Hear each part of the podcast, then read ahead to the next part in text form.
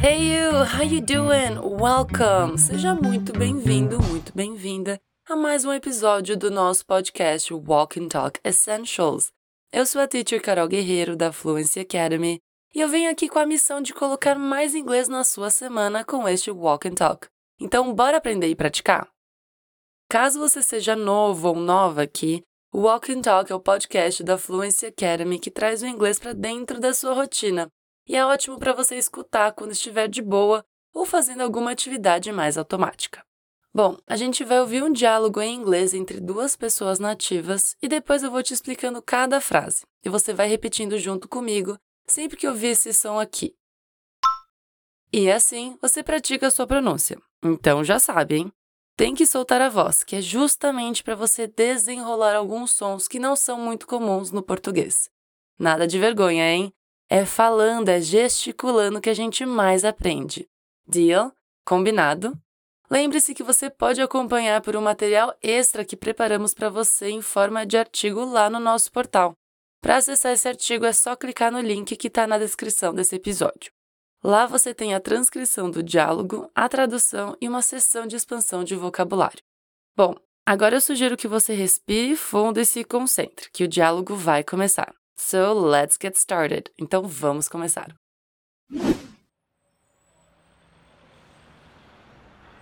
Is your tooth still bothering you? Don't worry about it.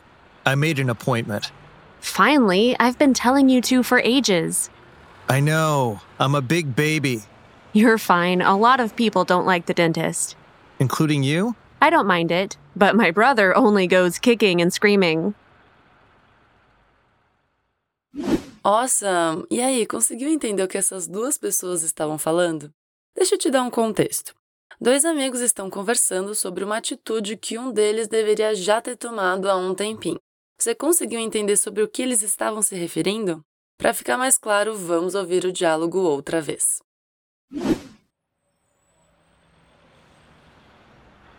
Is your tooth still bothering you? Don't worry about it. I made an appointment. Finally, I've been telling you to for ages. I know. I'm a big baby. You're fine. A lot of people don't like the dentist. Including you? I don't mind it, but my brother only goes kicking and screaming.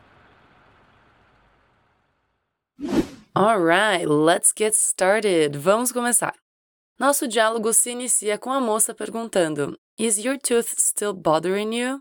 Vamos pegar as palavras-chave dessa frase: tooth, still e bothering. Tooth significa dente, still significa ainda e bothering vem do verbo to bother, que significa incomodar. Então a frase Is your tooth still bothering you? significa Seu dente ainda está incomodando você? Vamos começar praticando uma das palavras-chave dessa frase, que é tooth, que significa dente. Essa palavra termina em TH. E para fazer esse som, é só colocar a ponta da língua entre os dentes e assoprar, assim. E aí, conseguiu? Então vamos falar a palavra toda depois do barulhinho. Tooth. Tooth. Good job! Bom trabalho! Só uma curiosidade. Bom, dente é tooth. Mas você sabe como se diz dentes no plural? Em inglês dizemos teeth. Repete depois de mim. Teeth. Teeth. Very, very good. Agora vamos repetir a frase toda que a moça falou no diálogo. Is your tooth still bothering you? Bora mais uma vez. Is your tooth still bothering you? Agora toda a frase. Is your tooth still bothering you? Última vez. Is your tooth still bothering you? Awesome! Incrível! Então o amigo responde: Don't worry about it, I made an appointment. A gente ouve Don't Worry bastante, tipo na música Don't Worry Be Happy do Bob Marley, ou em filmes e séries. Don't worry significa não se preocupe, E about it significa sobre isso. Então, don't worry about it é equivalente a não se preocupe com isso. Deu para entender certinho? Então, vamos praticar esse começo da frase? Let's go. Don't worry about it. De novo. Don't worry about it.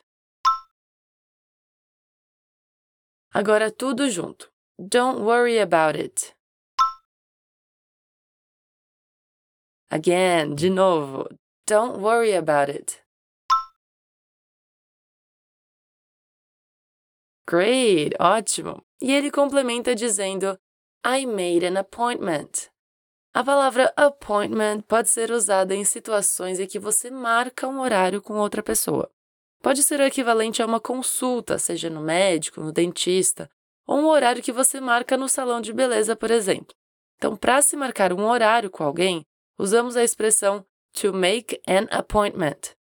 Como ele já fez a ação de marcar o horário ou a consulta para checar o dente dele, ele usa o verbo to make no passado, dizendo I made an appointment.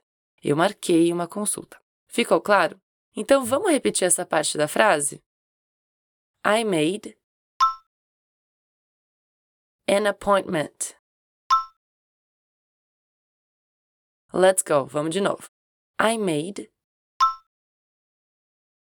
an appointment. Agora tudo junto. I made an appointment. I made an appointment. Way to go! É isso aí! Vamos repetir toda a fala dele agora, então? Let's go. Don't worry about it. I made an appointment.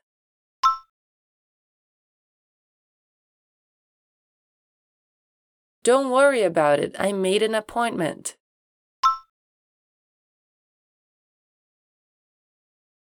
You did so good! Well done! Arrasou! Ótimo trabalho! Moving forward, seguindo em frente, no diálogo a moça diz o seguinte: Finally, I've been telling you to for ages. De novo. Finally, I've been telling you to for ages. Finally significa finalmente. Até aí tudo bem, né? Fala aí depois do barulhinho essa palavra. Finally. Finally. There you go. E no fim da frase temos for ages, que é o equivalente a dizer há um tempão, há séculos. A palavra age, além de significar idade, também tem o sentido de era. Por exemplo, a era do gelo em inglês é Ice Age. Você sabia dessa? Então, traduzindo literalmente for ages, seria por eras, ou seja, por um tempão. Now, let's repeat this last part. Come on. For ages. for ages. Awesome! No meio da frase temos I've been telling you to for ages, que significa eu tô te falando para fazer isso há um tempão. Percebe que aqui ela só diz telling you to, sem mencionar de fato a ação a que ela estava se referindo? Traduzindo literalmente seria eu tô te falando para. Para o quê, né? Well, isso é porque em inglês, se já existe um contexto, é possível não dizer para fazer tal coisa. Como ele acabou de mencionar que marcou uma consulta no dentista, ela não precisava falar I've been telling you to make an appointment, porque isso já ficou subentendido. Outra forma que ela poderia dizer é I've been telling you to do it ou to do that. Assim ela deixa mais claro sobre o que ela se refere. Mas na conversa informal, podemos cortar o verbo, e mesmo assim se entende porque tem todo um contexto. Você sabia dessa? Vamos praticar essa frase então? Bora lá. I've been telling you to. I've been telling you to. Well done, muito bom. Vamos repetir toda a frase então. Você se lembra como ela disse em inglês: Finalmente, eu estou te falando para fazer isso há um tempão?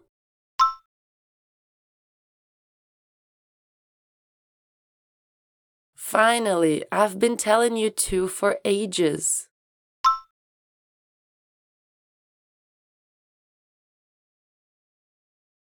Finally, I've been telling you to for ages.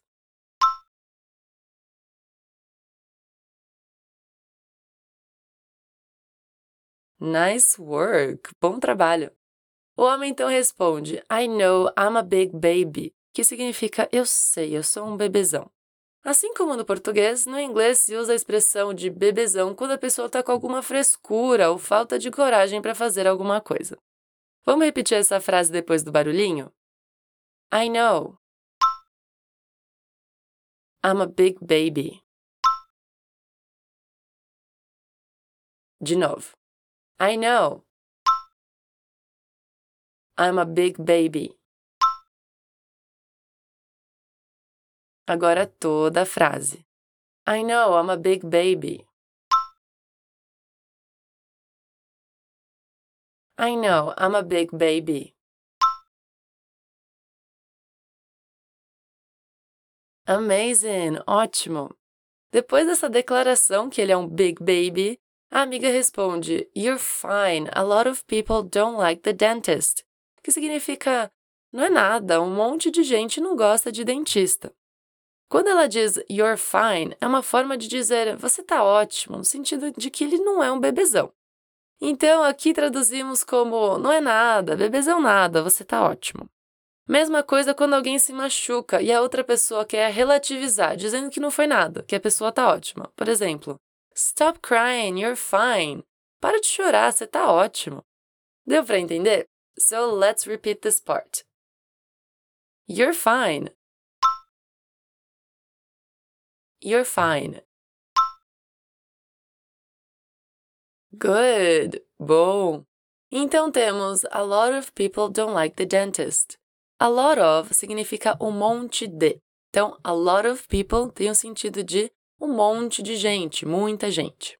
E don't like the dentist é não gosta de dentista. Got it? Entendeu?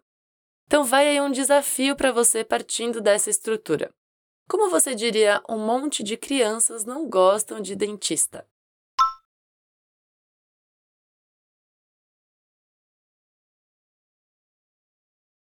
A lot of children don't like the dentist.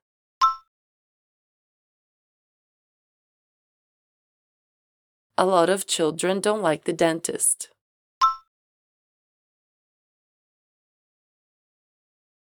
Incredible! Incrível!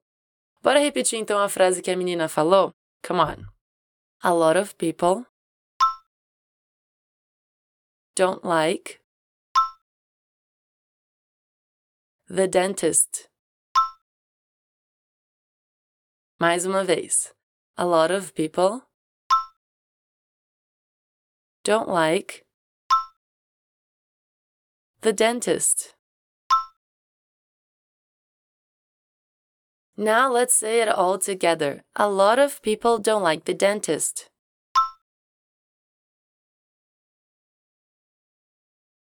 A lot of people don't like the dentist.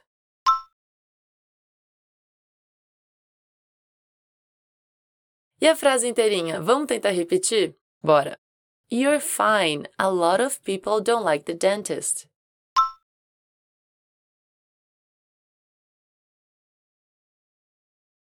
You're fine. A lot of people don't like the dentist.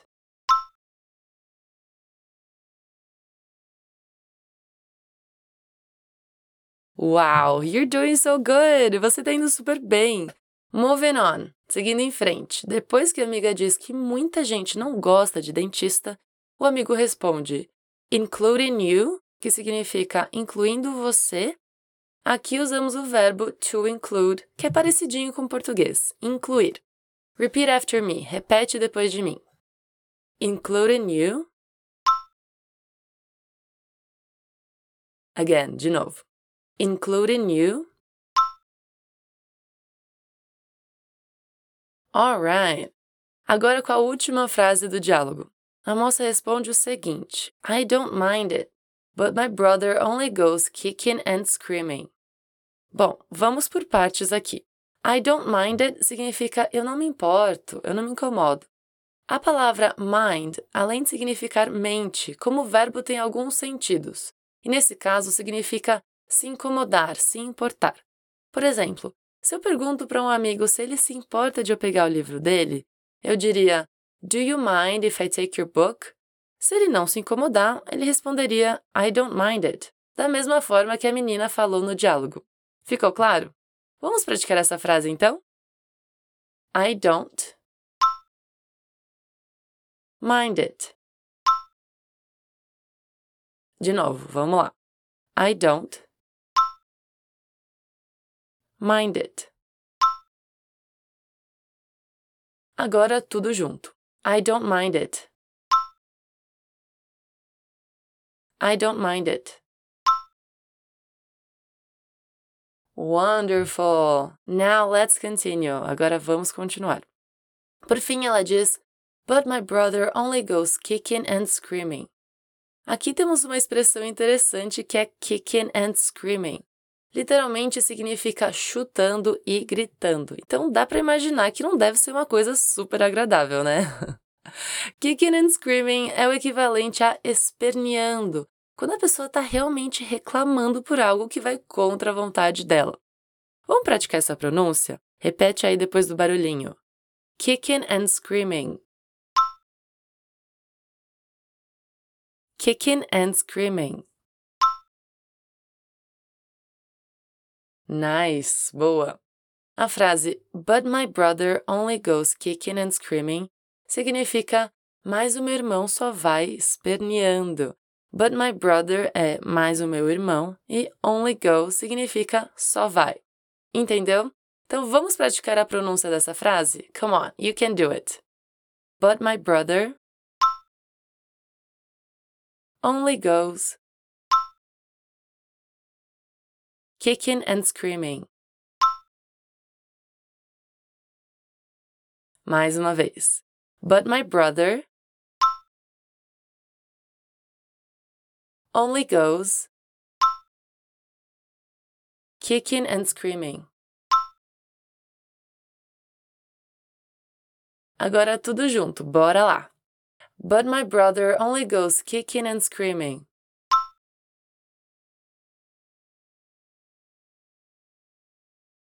But my brother only goes kicking and screaming.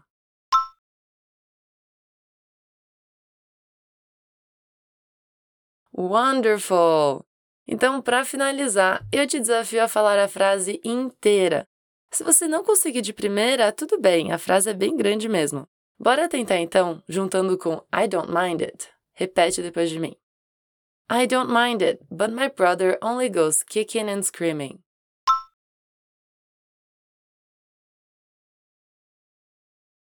I don't mind it, but my brother only goes kicking and screaming.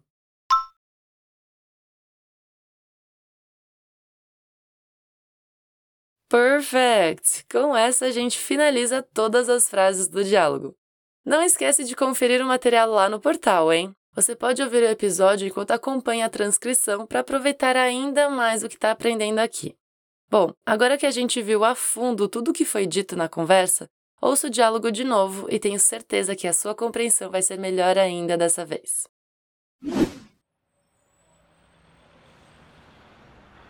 Is your tooth still bothering you? Don't worry about it. I made an appointment.